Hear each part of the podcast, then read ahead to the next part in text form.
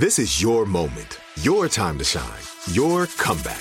You're ready for the next step in your career and you want an education employers respect. So you're not just going back to school, you're coming back with Purdue Global.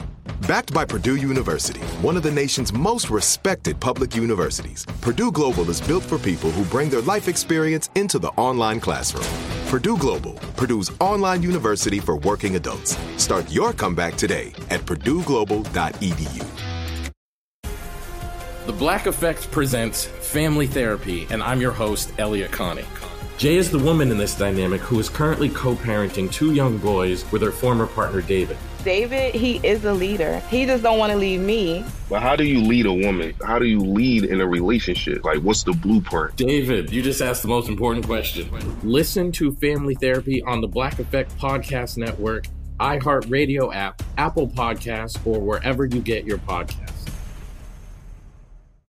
It's brand new, season two.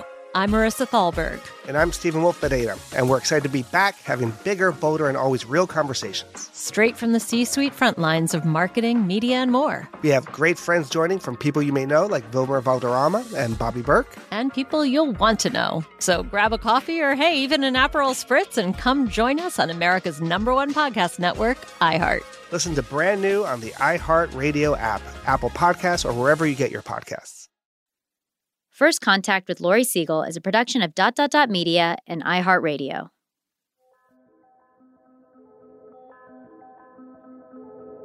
Take me to that night. What happened?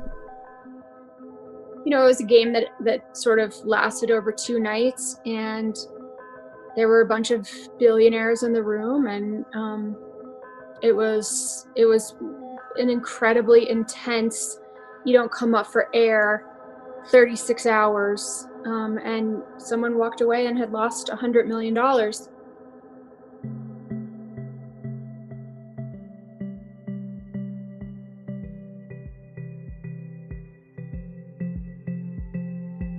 Hi, guys. Welcome to another bonus episode of First Contact. This time it's a three for one. You're going to hear three quick interviews I recorded as part of the Collision Conference's first at home edition. You'll hear from founders and CEOs about the future of mindfulness and what it means to live being truly present. You'll hear about love and sex at a time when physical touch has now become a liability. You'll also hear from a woman with pretty incredible entrepreneurial instincts. She was responsible for one of the most infamous underground poker tournaments in history. First up is co founder and CEO of Headspace, Rich Pierson. I'm Laurie Siegel, and this is First Contact.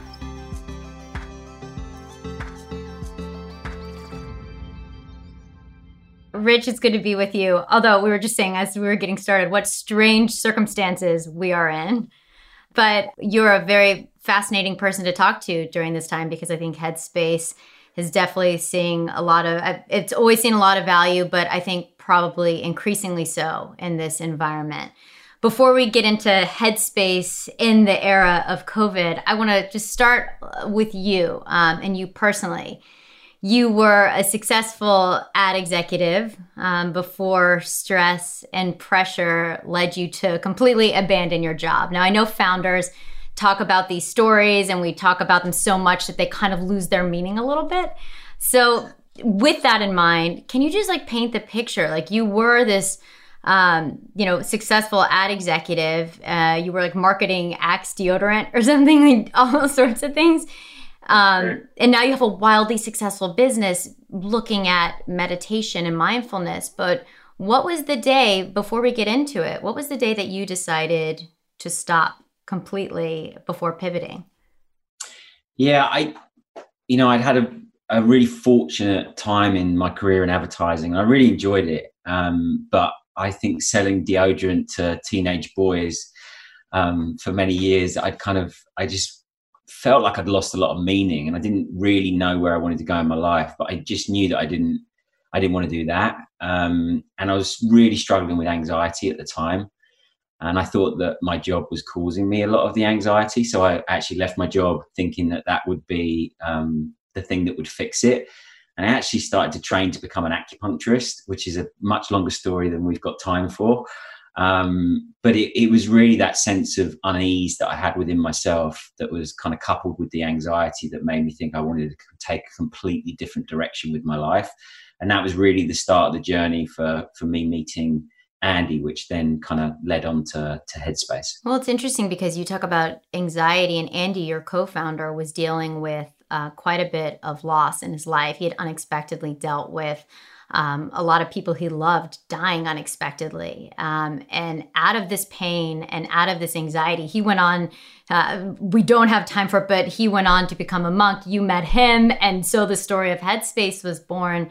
But this was a company that was born out of pain, out of anxiety, out of someone looking at death. And so I want to take that those roots and I want to look at this moment. We are literally zooming with each other because we cannot be with each other because we are in this global pandemic filled with anxiety, pain, and death. Um, so now, as a leader, many, many years later, uh, of a company that looks at this and whose company was almost, I would say, it had a, a birth out of these ideas. Um, how do you think this will reshape uh, will reshape Headspace? Yeah, I think look, I think human suffering has been around since we've we've been on the planet. I think human suffering is not a new thing. I think the world in which we live in now is particularly difficult because we are just connected all the time, and I think that has had a very different effect on the type of suffering that we've had. Um, you know, you mentioned that we start. We actually started off in the recession. Like we, Andy and I met at the end of 2008 in London, and so I think we felt at the time there was that real anxiety in London. Then I think this is even more intense. And the way that we think about it is that mental health. We always felt that you know, in four or five years' time, it would be in every single conversation in every single boardroom, and we'd kind of started to see that happening. Um, we started, we thought that it would be in every school. We thought that it would be part of healthcare systems. I think COVID has just accelerated that journey way, way quicker. I think we've always believed that mental health should be at the center of health, um, and you can't you can't separate out physical health and mental health. Like they're inextricably linked. And I think this situation has forced a lot of these mental health issues that were always there under the surface. It's just brought it into the the mainstream in a, in a, in a much faster kind of way. And so, you know, we've always believed that that was, you know, a thing, a problem, a huge problem that we wanted to solve. I think it's just accelerated our our kind of roadmap and our vision way quicker than we could have ever expected. Yeah, it's interesting. I, I started covering tech back in 2009 as we were coming out of the recession. And I think people don't understand that scarcity and pain oftentimes breeds um, some of the most interesting innovation and and you see things that you know in some of these edge cases become the center so i i'm interested to see you know what the future of headspace like what is the thing that now you guys are thinking about that you weren't thinking about two months ago because yeah. of this well i think it's more just keeping up with the demand. I think our strategy has actually stayed the same.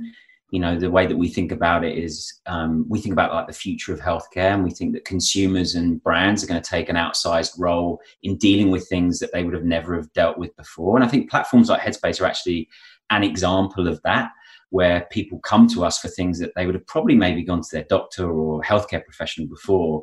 They're actually coming to a service like headspace to kind of get help um, and technologies enable us to scale that in a way that you know we would have never been able to before we believe that you know, um, mental health is going to have to be, you know, absolutely at the center of healthcare systems.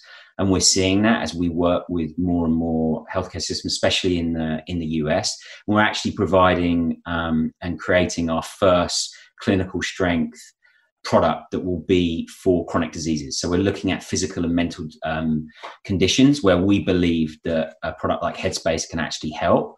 So that will be releasing at the end of this year. And then also our kind of enterprise offering. You know, we've got over 700 um, enterprises on that on that platform. And so all of those things, we've been working on those for years, ever since we started. That's always been a kind of dream and a vision.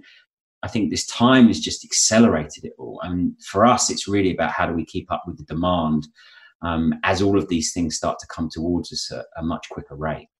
Um, and Headspace is also offering free subscriptions, right, to healthcare workers and certain folks who are really on the on the front lines and who are dealing with some of these mentally very stressful situations. Yeah, we have an always on. We've always had an always on like kind of social impact uh, lens, which is to make it free for teachers K through 12. Um, but we, when when COVID launched, we extended our free product offering so that anyone could get access to it in the weathering the storm section, and then we made it free for all healthcare professionals in uh, with the NHS. We partnered in the UK. If you've got an NPI number in the US, so if you know healthcare workers and they're struggling, please let them know about it. Yeah. Um, and um, in France, we partnered up with the health ministry in, in France as well. So yeah, we tried to do as much as we can and react as quickly as we could in the moment as it happened. What do you think the future of work looks like? I think about mental health and, you know, and, and a future where work isolated where we're not working together. For you specifically how did you handle the transition with your employees home? Like first of all be honest with us because everyone is you know I, i'm i'm a little over everyone saying that it was completely seamless and that we're all experts in working from home. Like we had ah. issues setting this thing mm-hmm. up. So like let's can we just be completely honest? Like be honest as a leader because you're you're in the forefront. Like, what are yeah. some of the challenges challenges you faced as someone who's a leader in the mental health space, helping your employees be mentally healthy as they were going and, and working from home? What will be the challenges we face as we try to shift the workforce uh, in a more isolated way? I mean, I'd love to meet the leaders that found it seamless and it was um, it was easy. I, I think yes, we might have had technology in place that has enabled us to do this. That's one thing I think the human element of it is very, very different. You know, I'm in my bedroom at the moment. I can hear my wife and my young baby, um, not my wife crying, but my young baby's crying. You can't probably hear it, but like that's the reality. And every single person's situation is very different. You know, if I just take our team, there's people that live by themselves. That's really tough. Uh, you know, we we've just been uh, it's just been announced it's probably going to you know um, last into September. We've actually told our team that they're not going to come back to work until September. Um, so there's people on their own. There's people that've got kids that aren't going to have a school year. There's people that have got family that live abroad. Like all my family's abroad. You know, my mum's not very well. I, like there's so many stories of that. And so for us, it's been how do we be as flexible as possible? Uh, so there's a few things that we've done. One, we have more regular communication on Zoom with the whole company. We've actually instigated mind days. So every Friday, we now have a mind day where it rotates. So every Friday there's no meetings, but every other Friday people can take that time off to actually just have some time away from mm. the computer screens. Because we've just found that yeah, technology's enabled us to work, but to be stuck on your computer screen in an uh, you know in a not an ideal environment at home is not easy on mental health. So we definitely haven't worked it all out, and we're trying to be as personalized with the team as possible, knowing that every single person's situation is very, very different. Yeah. Twitter said employees um, could work from home forever. Would you ever consider that? I think, look, we're definitely thinking, what does the future of work look like? I definitely don't think it's going to be, um, you know, big offices all over the world anymore. Um, I really think it's taught us that we can operate remotely in a really thoughtful way. But for some folks, it's really important to have that social connection. Um, and so I think, and especially around creativity, I think there's ways in which we can use space in a more thoughtful way. But I think the way that we're going to work is is changed forever. Like I, I really don't believe that it's going to go back to the way the way it was before. And, but I personally, I would like it to be more of an augmented and choice based yeah. uh, kind of approach, which is how we're thinking about it. What uh, augmented as in? Well, I think like as in I think there's opportunities to have creative exploration and um, and kind of coming together as a community in in real life, um, but giving people the choice that you know if you've got a young family, actually it's really amazing to be able to have Mondays and Fridays working from home where you can spend more time with your kids. Like one of the best things I think, beside the homeschooling, which is super tough, but to be there for your young children, I think for parents, when we set, we've got a lot of parents at Headspace in, in particular, and so we've set up a parents group. So there are things that I think are really positive, but there's things that are difficult with it. So how we augment those things to make it work for everyone, I think, is the way we're going to try and approach it. Um, I got to wrap it soon, so two quick ones. Um, the the thing that sets Headspace apart that I've seen your investors talk about is this data driven approach, um, and you know, using a data driven approach to meditation and mental health. Um, because I know this is a crowded space from the time that you guys have started this. What does yeah. a data driven approach to meditation and mental health look like? Um, does it predict yeah. when we feel bad? Like, what does the future look like? Take us far into the future. Sure. I, I think if you think about personalized um, health and you think about all of the big operating systems that are going to be built and all the data that Apple and Amazon and all the, the big guys are going to start to collect, we're going to know more about our health than we've ever known at any other time. I think the way that we think about it, Headspace is, you know, we can be the intervention layer that sits on top of all that data and gives you a really personalized experience. The best way to think about it is imagine when Andy had his clinic and he taught people one on one, and you would go in there and you'd have a very personal conversation, and he would direct you down a path to help you with the thing that you wanted help the most with. We believe that technology and data can recreate that. So, how do we recreate uh, a clinic experience in real life through through the product, but do it in a way that is, you know, where data is incredibly private and that people have the choice to kind of opt into that they're the kind of things that we're we're really excited about. So kind of personalized medicine through these these digital interventions are the things that we you know we want to build for the future. Last question: um, You met a Buddhist monk when you were thinking about quitting your job, who later became your co-founder. He asked you one question. The first question he asked you was, "How much of your life do you spend in the present moment?" Um, I want to ask you that question now. Uh, how much of your life now do you spend in the present moment versus versus then? way more than I did then, but definitely not enough. I think be the uh, would be the answer. I mean, it's such a hard thing to be in the present moment yeah. like all the time. You'd be in line you were, but, but definitely I've seen I've seen huge improvements since I've I've practiced since I met Andy. And your advice to people about living present during this moment? I think for me, I think that's the best thing that we can do because we do not know what's, we actually never know what's going to happen in the future. We just pretend that we kind of think that we do. It's a control thing. And so I think the best thing about learning to be in the present moment is that we we can rest in uncertainty. And there's never been a more uncertain time. And I think the practice of meditation and mindfulness can really help you with that, which is, I think, the most valuable skill that we could all teach ourselves at the moment. Okay, we've got to take a quick break to hear from our sponsors. More with my guest after the break.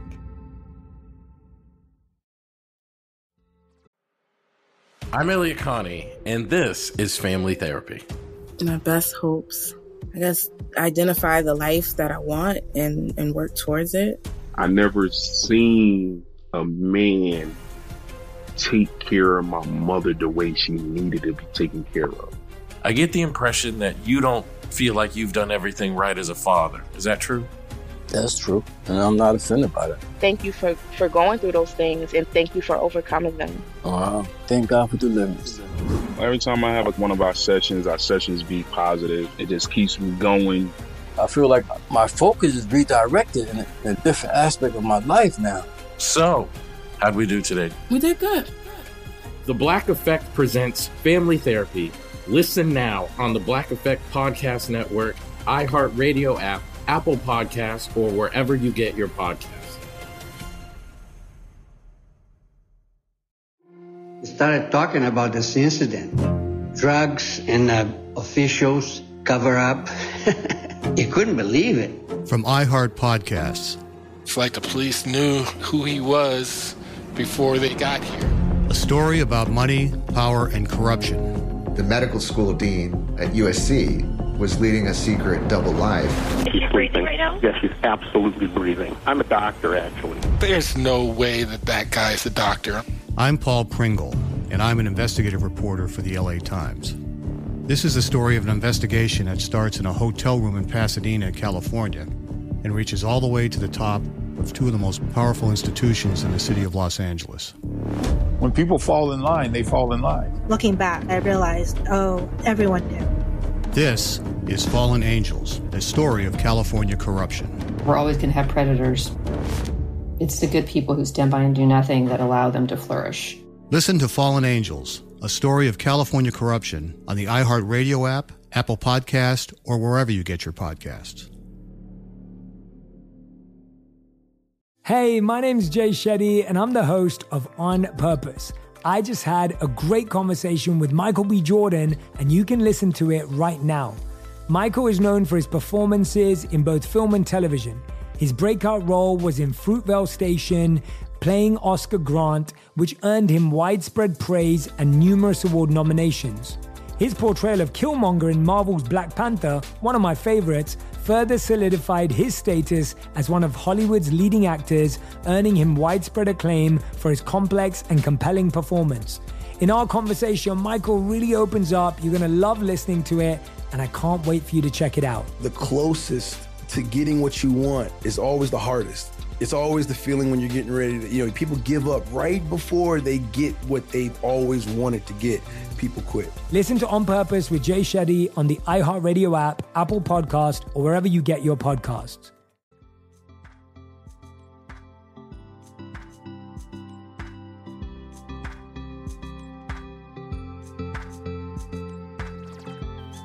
My next interview is about the future of love.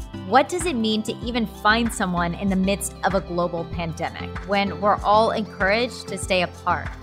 And how will online dating transform? Here's Hesam Hosseini, the CEO of Match.com, and Plenty of Fish CEO Malgosia Green. Guys, I'm excited to be here with you guys, even though I say be here, be socially distant and on Zoom. Um, you both are at the forefront of online dating. And obviously, I think this is a moment where um, physical touch is almost dangerous. So, what strange circumstances we are in. So, I'm excited to be here to, to be chatting about this. I would love for both of you separately take me into the dating war room. Like, it's March. Um, the pandemic is upon us, at least here in the United States. Um, what were the conversations you guys were having around dating and how it was going to change? Because physically, we potentially weren't going to be able to actually go out and meet each other. What were those conversations like? Sure. Uh, maybe I'll start. First and foremost, we were very concerned uh, about the situation, and we wanted to make sure that our members were aware of the guidelines uh, from their local government authorities. So we sent out notifications to all our members, making sure that they were following social distancing recommendations.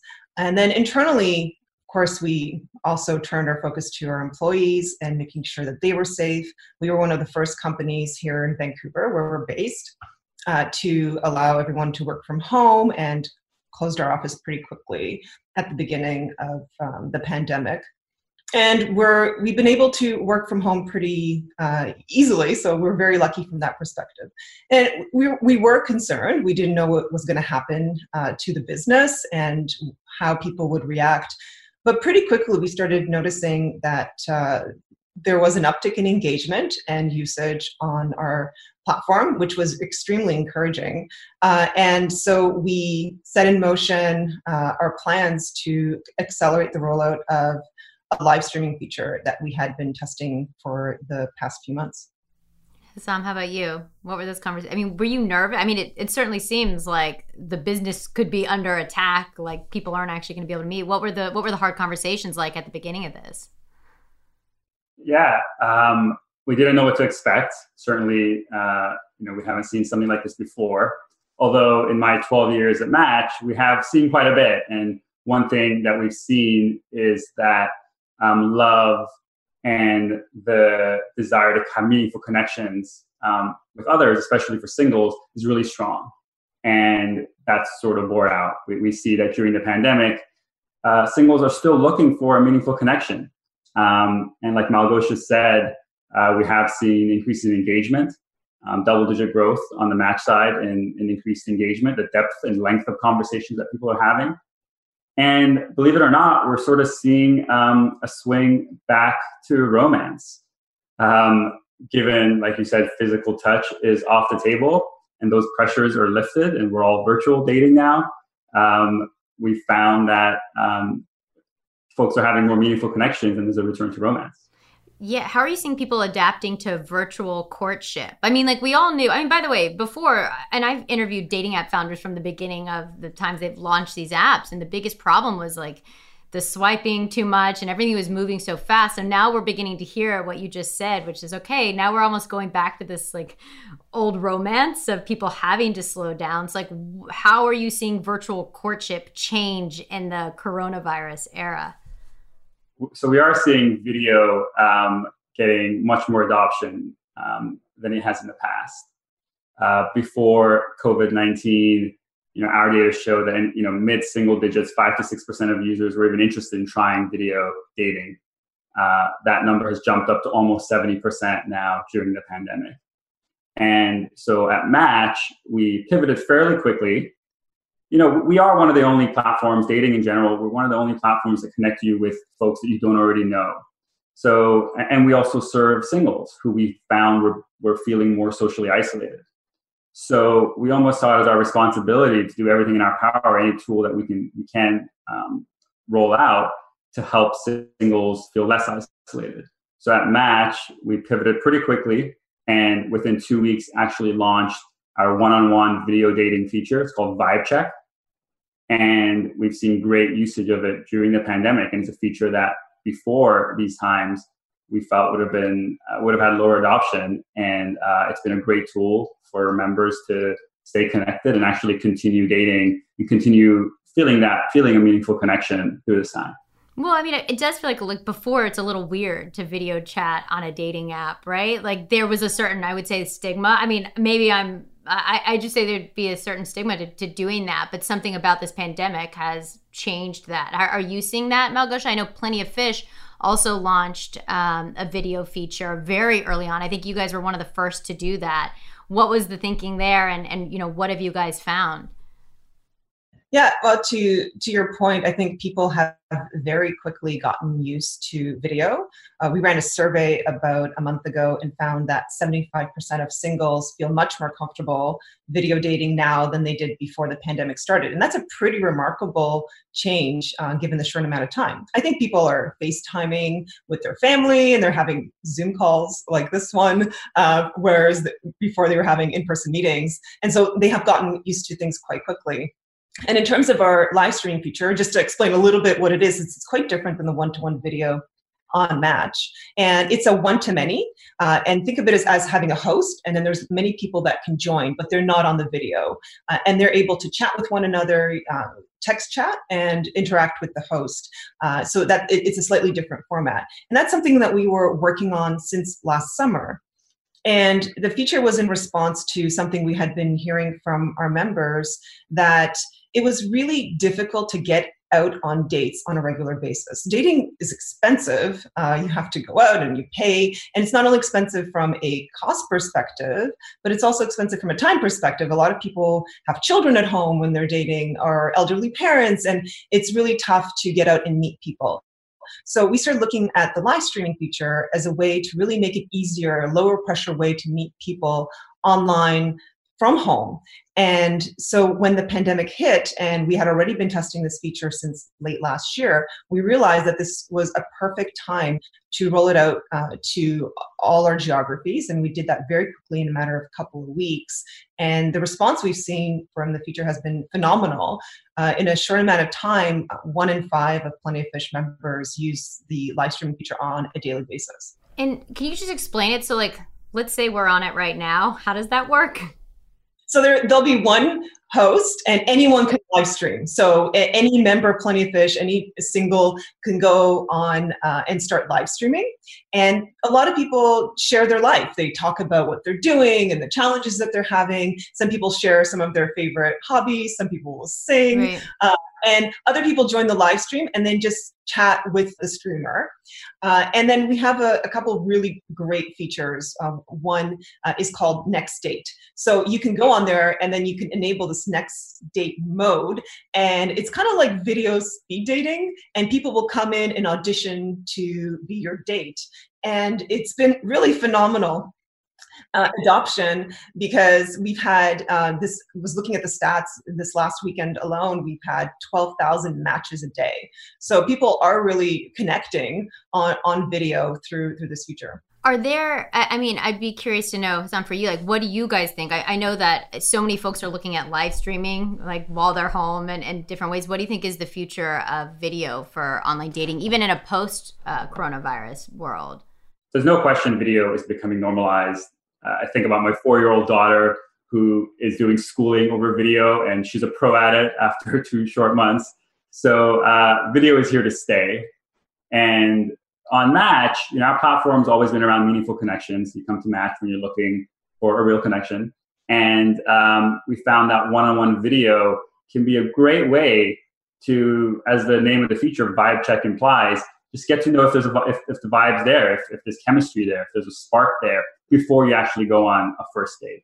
So in a post-pandemic world, we do I do see uh, one-on-one video playing a pretty pretty interesting role and a great role, and one that can maybe uh, replace the first date, where a quick vibe check on the Match app will let you know if there's a spark there and whether you should invest the time uh, to go and have that IRL first date. This maybe goes into because there's always been AI and algorithms to try to match us for good, but you can't really replace chemistry, right? That's right. We, we've actually, our members have told us that within 10 minutes of seeing someone on video, they're able to tell if there's chemistry there. And 10 minutes is a much shorter amount of time to invest than sure. going on on a full first date. Um, question for you, uh, Malgosia. Like, you know, as you think about introducing live streaming, I got to put on my my tech and ethics hat. Um, you know, how do we make sure this doesn't turn into Chatroulette to some degree? Like, what privacy features or how are you guys making sure that everyone behaves? Because if I know anything about when people get the access when it comes to dating and sex online to, to live streaming, people can behave poorly. So, how are you guys making sure that uh, everybody's behaving? Great question. It's something that was certainly a huge concern of mine when we started looking at the feature and uh, I, I, feel pretty comfortable that uh, we we're addressing the this this concern. Of course, we'll continue working on it to make it better. You can always do more, but we have uh, live AI moderation of all of the streams. And on top of that, we have hundreds of human moderators that uh, check in on streams in addition to the AI moderation that we have. Uh, there is a very prominent reporting feature. So if someone feels uncomfortable with, with what's happening on the the stream, uh, whether uh, it be nudity or any sort of um, you know bad language or you know anything illegal happening that clearly conflicts with our very clear community guidelines. Everyone must review the guidelines uh, before opting into the feature. Uh, they the moderators step in right away. The person is uh, kicked out and depending on the severity they even get they get a warning or permanently banned uh, from from the feature and from the platform. As you guys went into kind of building out this new these new products and ways people can interact in the pandemic era are there uh, features that you decided not to implement uh, for safety reasons or ethical reasons? I saw something about face filters. I mean, I you know privacy or I mean, are there certain things you guys decided not to do?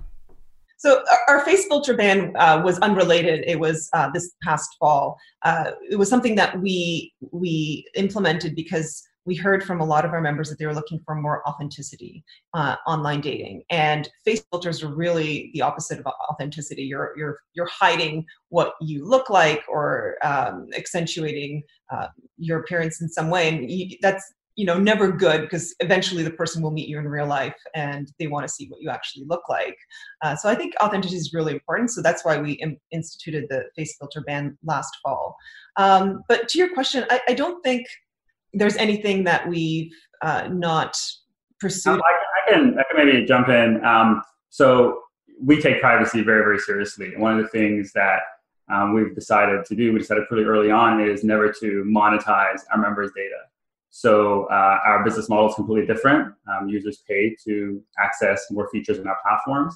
And to your point on privacy, you know, dating is a pretty private matter, and we want and when we decided to to not monetize any of the data that is being shared on our platforms. This is and when I say our, I mean Match and Plenty of Fish, all being part of the Match Group uh, portfolio. Is there anything that's been really surprising to you about how your users have been dating during this time and adapting to? I know you guys have done tons of studies. I was looking at some of the stats you guys sent over. Is there anything that's really surprised you about how people have been adapting to this new environment? Yeah, sure. I think one of the most surprising things that we've seen is just much higher engagement from women. And so women have been participating at higher rates. And this is fantastic because this is something we've been hoping and working on very diligently for a while to make women feel more comfortable and be able to engage more on the platforms. Uh, and right now, that is, that is definitely happening. And I think it speaks to something Hesam mentioned before that uh, dating has slowed down there's a return to romance and i think that really appeals to women and they they feel uh, like very much, uh, you know, th- this slowing down uh, of and more conversation and spending time getting to know one another really appeals to them. Um, how do you some like code romance, right? Like how do you code that into an online experience? Now that people are paying attention, now people are slowing down. Finally, we have this shift in online dating that people were, you know, people were criticizing this for a long time. So how do you code that into the product of the future of what online dating will be now that people are finally slowing down? One of the the approaches that we've taken is to not just relying on AI alone. Uh, love is not something that you want to leave in the hands of AI, I always say. Um, so we actually have a team of human experts at Match that uh, are available to all of our members um, to help them uh, navigate and actually help them get the most out of the platform. And so I think that the marriage of sort of the human expertise along with AI is really the answer. And we are looking at ways that now that we have this team of, of, of experts, at ways where they can uh, assist our members even more. And we have sort of big plans. I can't get into them right now, but big plans down the road of how AI plus human expertise can be the future of, of matchmaking and online dating. Uh, well, I'd be curious to know what that looks like. Um, like a combination of like her, like her, the movie Her. Not not like her. I think okay. it's all around how to how to how do singles find their match, their real match, but not just rely on AI and algorithms alone. Right. And have experts uh, and some human intervention to help you turn the knobs and, and, make sure that you're sort of focusing on the right things. Um, like you're being way too superficial, kind of thing. for example, you know, dating in the real world is never uh, around the checklist. Sure. Right? Um, you know, we, we sort of flex all the time based on the chemistry and the in-person interactions that we have. So we think that um, a human expert can help guide uh, member our members um, to focus on what's important, and also with in combination of, of features like Vibe Check, where you can sort of go beyond what's on paper, so to speak, or behind the screen, uh, and see someone face to face. Can get at the intangibles when it comes to finding chemistry. Well, last question because we've got to wrap it. As as the leaders of large companies responsible for our hearts in dating, what have you guys learned about love? Uh, I think the the main thing that I've I've learned through all of this uh, time in the pandemic uh, is that love perseveres. Uh, we have heard from our singles. The majority of singles, almost three quarters, are hopeful that they are going to find a match during this pandemic, which is extremely encouraging, and it speaks to how important human connection is in our lives, and it really is an essential part of our being. I, would echo that. I don't think, um, uh, you know, I, I, was around that match in 2008 when the last recession hit, and we found out then that that love was recession proof. Um, and we've seen it through this pandemic again that uh, our members have found a way to continue dating, continue forming meaningful connections. And I heard about a match couple who um, uh, was supposed to get married during the pandemic. They were nature enthusiasts and they had to cancel their big Alaska wedding. But the two of them went to an animal sanctuary and, and had uh, had their wedding, um, just them in, in, in, the wild. And actually, a, a real life, a bear was their ring bearer, believe it or not. So, um, examples like that we hear about all the time. And we found, find that love is going to get through this pandemic and anything else sort of we, we face down the road. I like that. Love is recession proof and pandemic proof. Okay, we've got to take a quick break to hear from our sponsors. More with my guest after the break.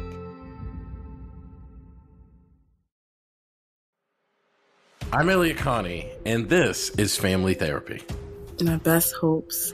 I guess identify the life that I want and, and work towards it. I never seen a man take care of my mother the way she needed to be taken care of.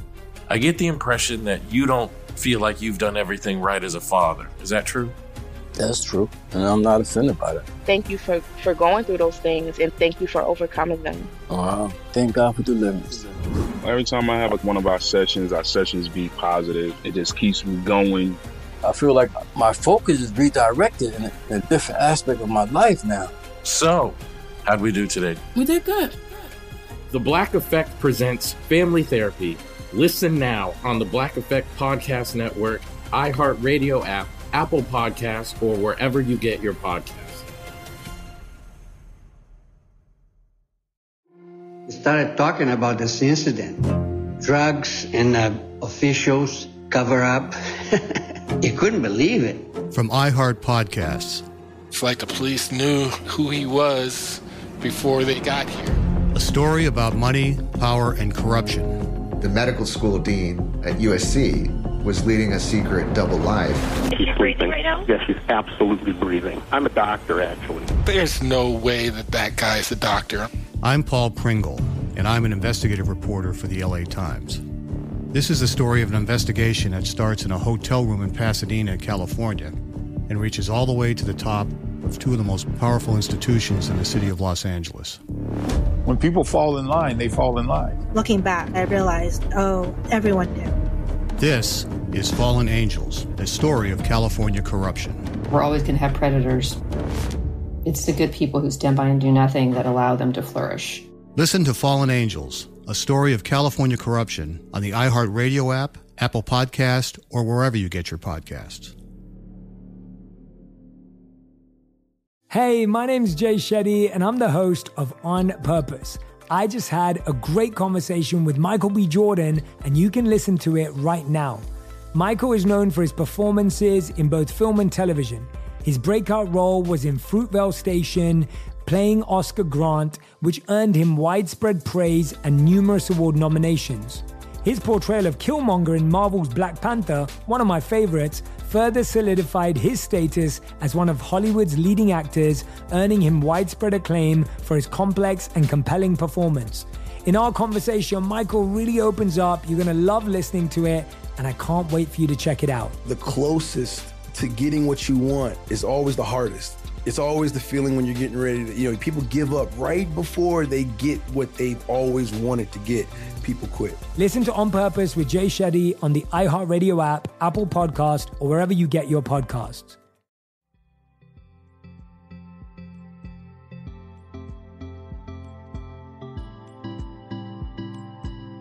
My last interview is with Molly Bloom. Now, her name might sound familiar because her story was adapted into a film called Molly's Game by Aaron Sorkin.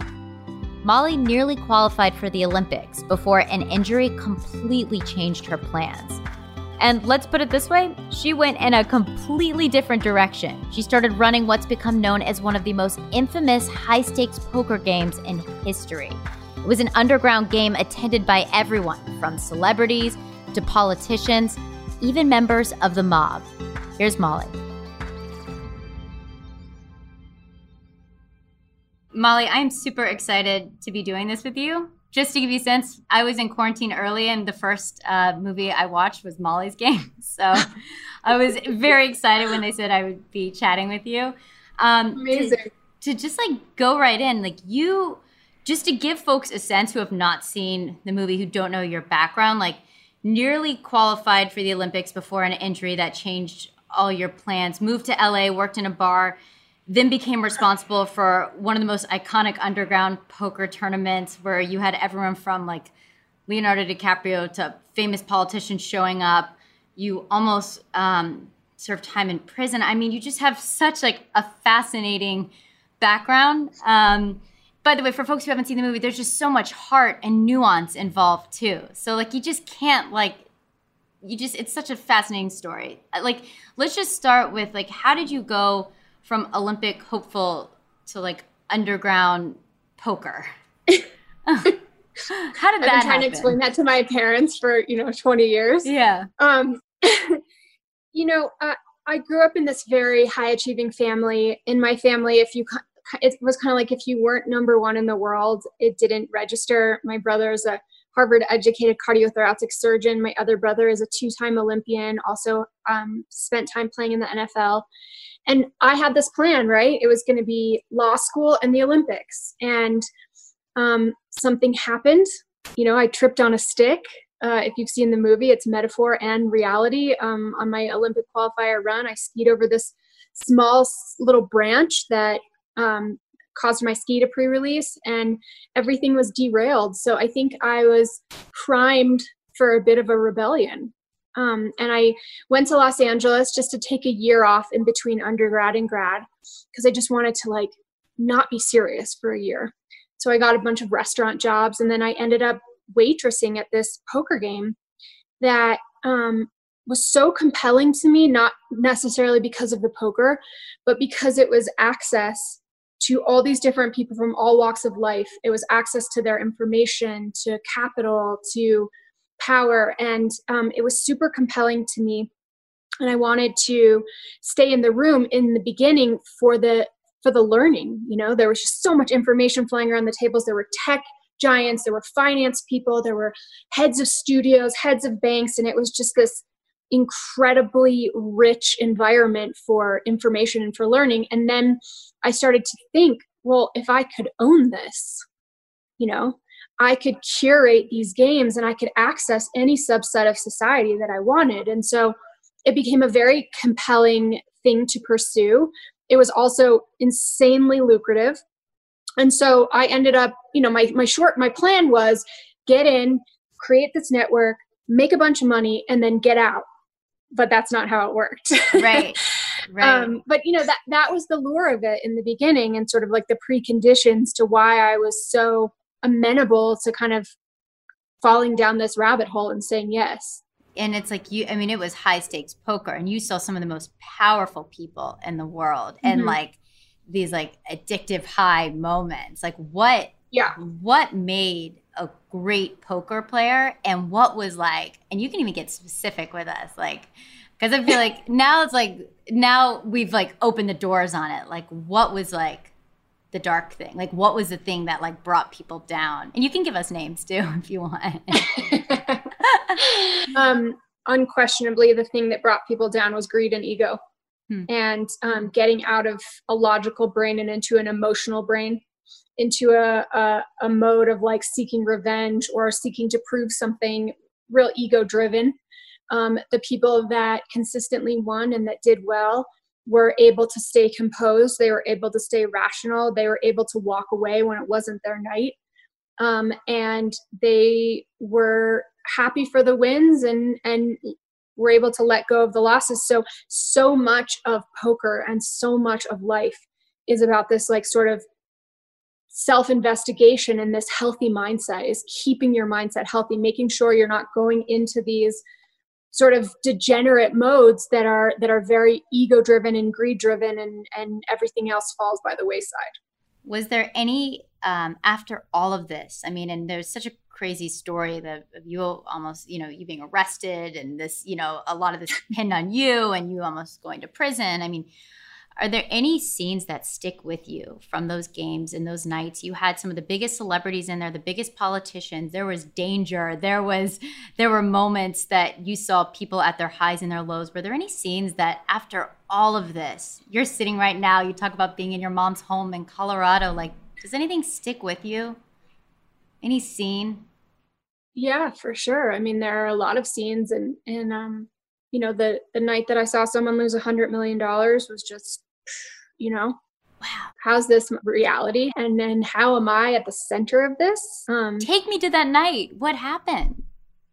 you know it was a game that that sort of lasted over two nights and there were a bunch of billionaires in the room and um it was it was an incredibly intense you don't come up for air 36 hours um, and someone walked away and had lost a hundred million dollars um, another scene that will be forever ingrained in my mind was when the the sort of hitman for the Italian mob came to my apartment and stuck a gun in my mouth and ordered me to or basically insisted that I give them a piece of my operation. I mean, you know, you don't get from good girl from Loveland, Colorado to taking on the mob and breaking the law and running the biggest gambling enterprise overnight it's these it's these small micro choices that sort of culminate you know? But in those moments you're like this is who i am right now. This is my life.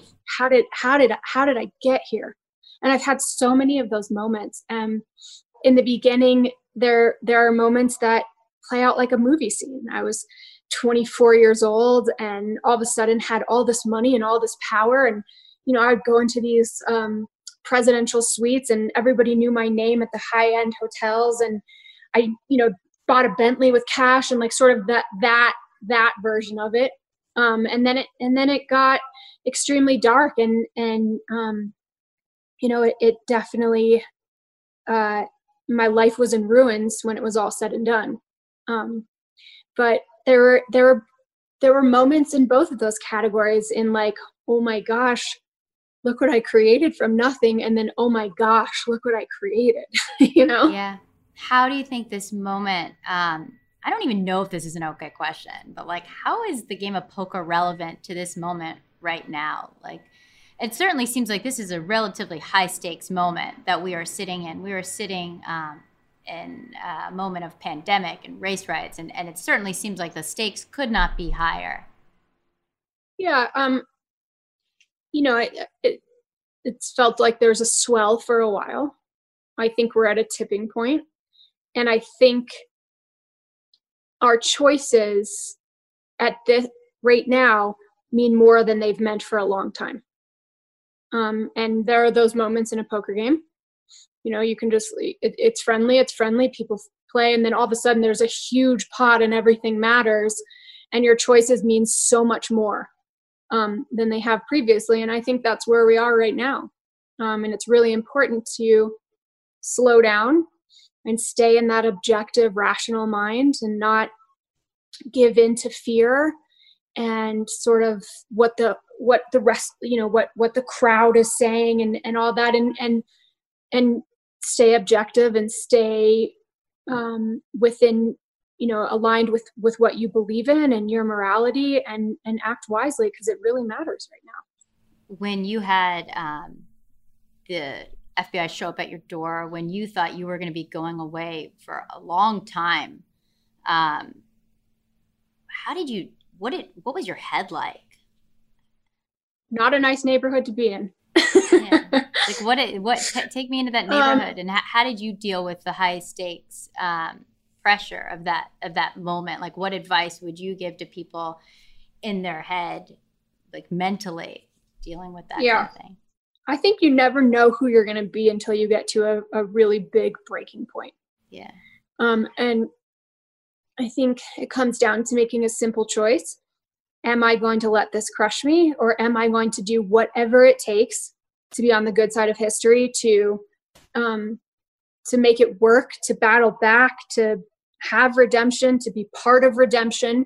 And I think you have to realign to that choice every day. I think there are things that we can do to keep ourselves healthy. I know that I've leaned in even more to the things that I know that that keep me out of fear and that um, sort of keep me in solution and and in contribution. And I think one of the greatest tools I've ever found for that is meditation it really is extraordinary in in training our mind to stay focused and stay um, sort of out of the the lower brain the um, the amygdala stuff and then um, you know i think the other thing is is that we can um, instead of acting on fear we can act contrary to fear which is be of service you know do the things that scare you that can that can make you part of this larger solution in the world to yourself whatever it is um, so i think it's just not giving in yeah. to to these sort of instincts or, or or these demands and continuing to go high continuing to go high continuing to like overcome limitations but i mean i just i don't want anyone to think that during those times where i had burned my life to the ground and i was hopeless uh, or it seemed hopeless that I woke up every day with like this rosy disposition. That's not how it was at all. Um, it's just a matter of continuing to fight the good fight, I think. You know, when um, a lot of, I think, what uh, where a lot of people looked at you in a different way was after Molly's game, right? This this movie that came out that shed a different light on you, that showed you in a more nuanced way. That when the tabloids, mm-hmm. when your story initially came out, I mean, not to go full on, but you know, you were made oh, out to be a certain way, and the tabloids sure.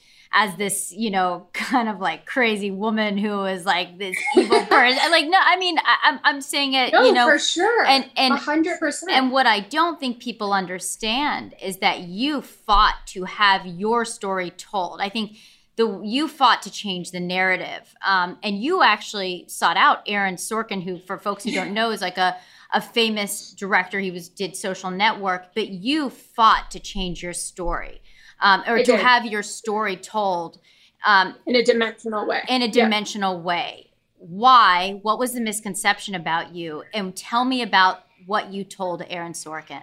Okay. Um, so for sure, the tabloid reports were so one dimensional and they went straight to sort of what happens so oftentimes when we're talking about women, what she looked like, um, who were her romantic endeavors, and sort of like the the manipulative nature of it. And you know, I, I- built a, a a huge business and I was the bank for this business and I was the owner and operator and I ran it very well for seven and a half years until I made some really poor choices. And um, I knew that I I needed to sort of do a rebrand um, because I knew the truth and I knew that there were mistakes I made, and I think think that's just as important to include as as. But I wanted a, a full and balanced picture, and I um, I really believed that if I could tell that story, there would be that could be a springboard to to a, a second chance.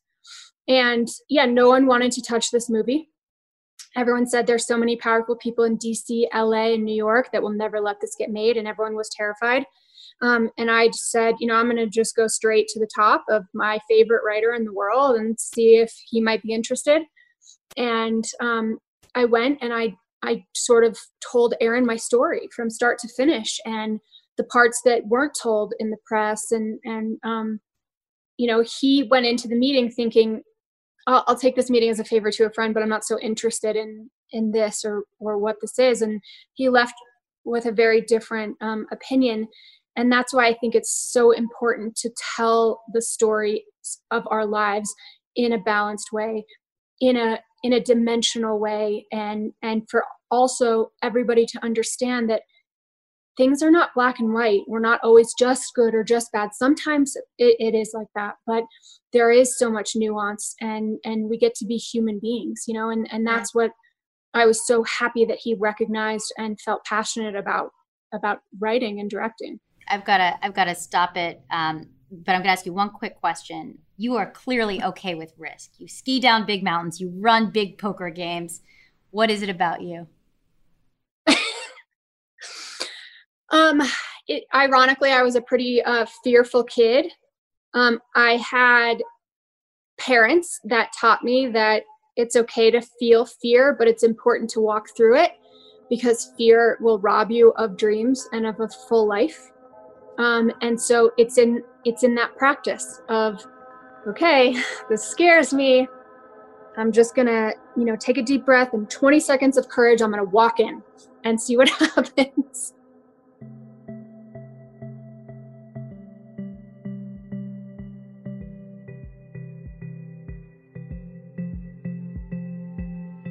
Hope all of you are doing well in these strange times, and I hope you guys are adjusting to a new normal. Most important, I hope you're staying healthy and somewhat sane. To watch these interviews and more from the Collision Conference, check out collisionconf, that's C-O-N-F dot com. And for more from dot dot dot, sign up for our newsletter at dot dot dot media dot com backslash newsletter. We'll be launching it soon. First Contact is a production of Dot Dot Dot Media, executive produced by Lori Siegel and Derek Dodge. This episode was produced and edited by Sabine Jansen and Jack Regan. The original theme music is by Xander Singh.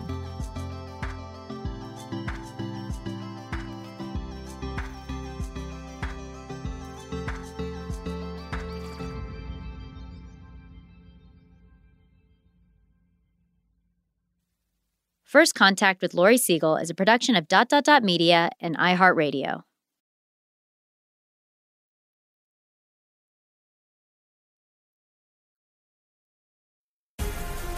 Black Effect presents Family Therapy, and I'm your host, Elliott Connie. Jay is the woman in this dynamic who is currently co parenting two young boys with her former partner, David. David, he is a leader. He just don't want to leave me. But how do you lead a woman? How do you lead in a relationship? Like, what's the blueprint? David, you just asked the most important question. Listen to Family Therapy on the Black Effect Podcast Network, iHeartRadio app, Apple Podcasts, or wherever you get your podcasts. It's brand new, season two.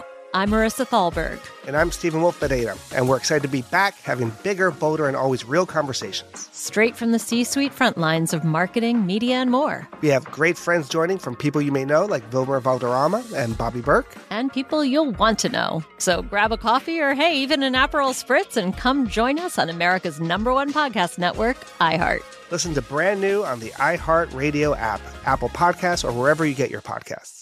Imagine you're a fly on the wall at a dinner between the mafia, the CIA, and the KGB. That's where my new podcast begins.